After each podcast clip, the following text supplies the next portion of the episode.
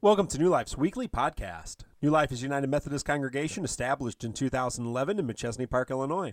Worship is weekly at 5:30 p.m. with events ongoing. Check us out online at www.findnewlifeumc.org and sign up for our weekly e-newsletter. I'm your host Mark Myers, pastor of New Life as well as our sister congregation Shirland United Methodist Church and our cooperative on-site mission, the Paper Angel Closet.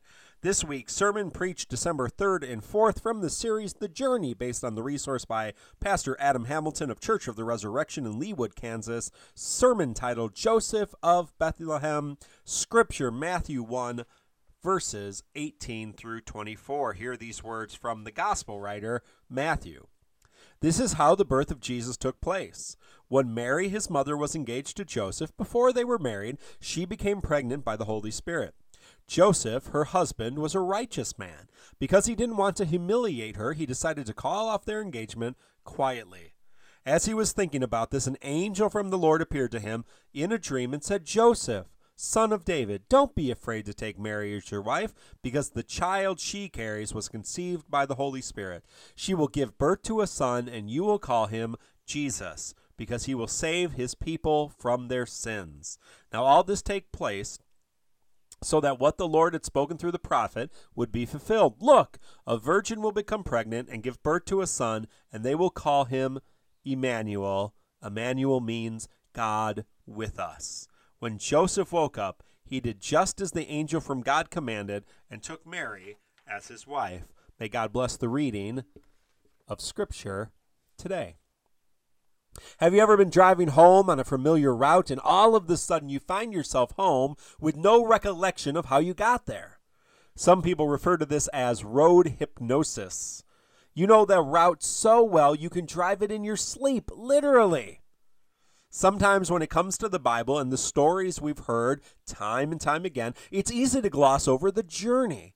This Advent, we will be taking time to truly dig into the Christmas story and hopefully see some sights along the way we may have missed in the past. Four questions guide our journey together.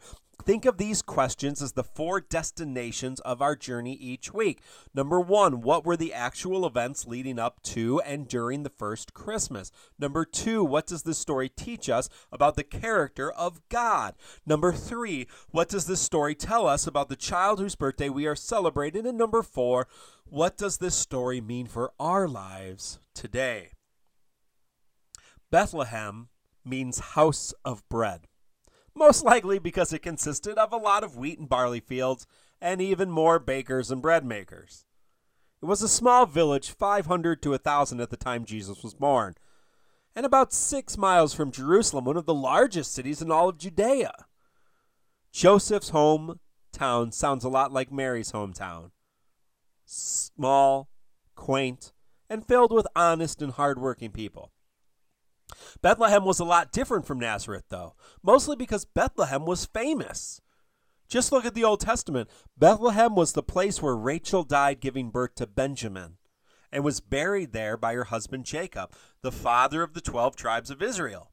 Bethlehem is the setting of the book of Ruth. Ruth's great grandson was David, that shepherd boy who slew the giant Goliath and became the king who united the 12 tribes of Israel. Bethlehem became known as the city of David, and prophecies and legends would arise about this small yet important town. Bethlehem is the beginning of our story, at least according to the Gospel of Matthew. Last week we read from the beginning of the Gospel of Luke and the story of Mary, a young woman from Nazareth. We often mix the two stories together, which can give us a lot of false information. So let's look at the beginning of the Christmas story according to Matthew. So, who is this man named Joseph that our story speaks of today? It's funny, we have a pretty clear image of who Mary was. No one really doubts that she was probably young, maybe 13 or so, and that she came from a humble background. But Joseph's another story. Joseph is only mentioned a handful of times in the New Testament. He appears in this story and then again when Jesus turns 12. After that, he's gone, most likely deceased. Interestingly enough, he never speaks a word. Not one single word is recorded from his lips. And this is where things get a little foggy. How old was Joseph? One tradition holds that Joseph was a widower and was 93 years old when he married Mary and lived to be 111 years old. That tradition arose to keep Mary's virginity intact and also to explain Jesus' brothers and sisters that show up later in the story, obviously from a previous marriage. Now, it's much more likely, at least in my opinion, that Joseph, like Mary, was young Joseph was probably at the age a man could marry around 15 or 16. When you get home, look at your nativity set. If you've got an old Joe, it's probably from a Roman Catholic or Orthodox tradition. If your Joe is younger, it's probably from a Protestant or more contemporary tradition. If you have a G.I. Joe in your nativity, you probably lost that Joseph and replaced him with an action figure. We don't know a lot about Joseph other than his profession and his actions in the story which we'll touch on later. Joseph was a carpenter, or tekton in Greek. This word described anyone who worked with wood and sometimes stonemasons. But seeing as houses were mostly stone, woodworkers primarily made doors and roofs. There wasn't a lot of furniture back then. There's another word to describe this profession, archtekton, which means master builder and is reflected by our word architect. But Joseph wasn't an architecton. He was just a carpenter, a tekton. I know a few. My dad has always worked with wood, and although he isn't a lifetime woodworker, he surrounded himself with them. They are hardworking, honest to a fault, and perfectionists. A lazy carpenter doesn't last long. Their reputation is everything, and it's built upon the work that they do. So they do their best and they do their best work. I believe this is the kind of person Joseph was. Now that we understand a little bit about the character of Joseph, let's get into our story. If you combine the story we read last week about Mary being visited by the angel Gabriel and today's story about Joseph's dream, you get the setting we are familiar with, the one the movie The Nativity shared with us, that Mary and Joseph lived close together, shared these experiences in a similar time frame. The truth may be a little different. Mary was from Nazareth, Joseph was from Bethlehem. They had perhaps met before their engagement or for their engagement, which would last a year, but now were separated by a 10 day journey. Mary was visited by the angel Gabriel in Nazareth. She immediately headed to En Karim to see her cousin Elizabeth, which we'll talk about next week. En Karim isn't too far away from Bethlehem. So you can imagine when Joseph found out his bride to be was in town, he rushed to see her. How quickly his excitement must have faded when he learned of her pregnancy. Maybe Mary told him, maybe Elizabeth or Zechariah broke the news. They may have even tried to tell him what happened, but you can imagine he most likely didn't believe it. The story says, after all, that he planned to dismiss her quietly so we're not off to the best start. Joseph is engaged to Mary and is feeling lost and alone.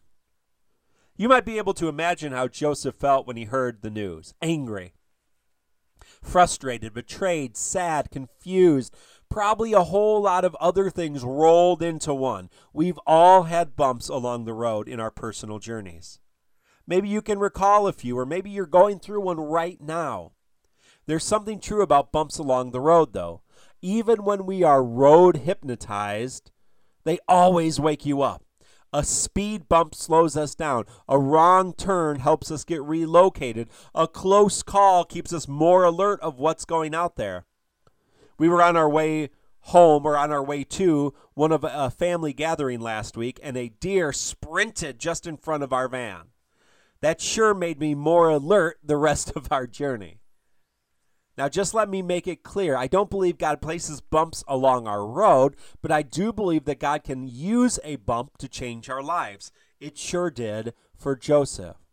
The Bible says Joseph was a righteous man, and we pass by this when telling the story. Yes, Joseph was going to quietly dismiss Mary.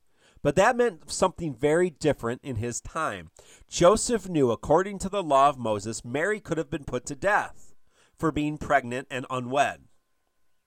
Joseph went against that law, went against Scripture, and decided to bring shame upon himself, not Mary.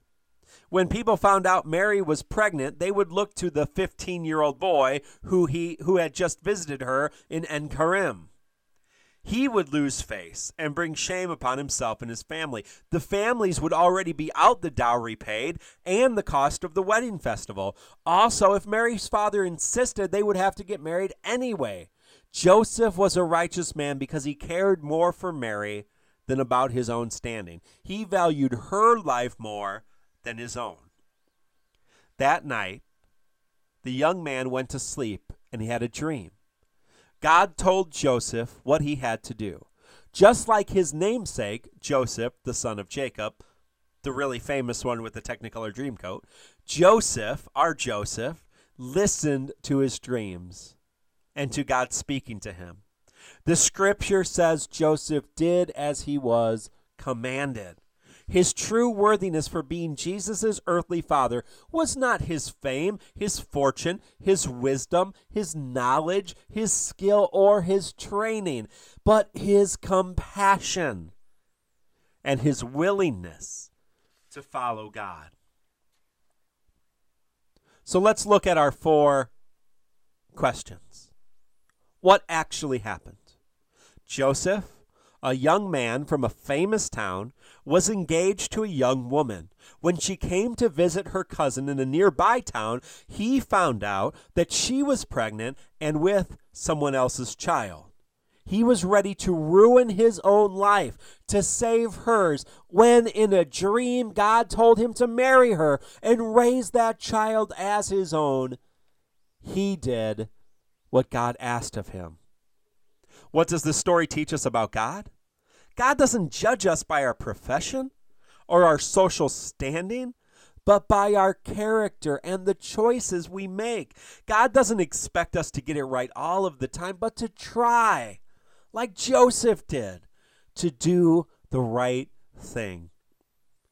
What does this story teach us about Jesus, whose birthday we are about to celebrate? Jesus was down to earth, exceedingly kind and extraordinary compassion, extraordinarily compassionate. The Son of God would be taught those qualities by a down to earth, kind, and compassionate man, qualities Joseph inherited from God, his father. It would be those qualities that would allow Jesus to be Savior for all people, not just a select few. What does this story mean for our lives today?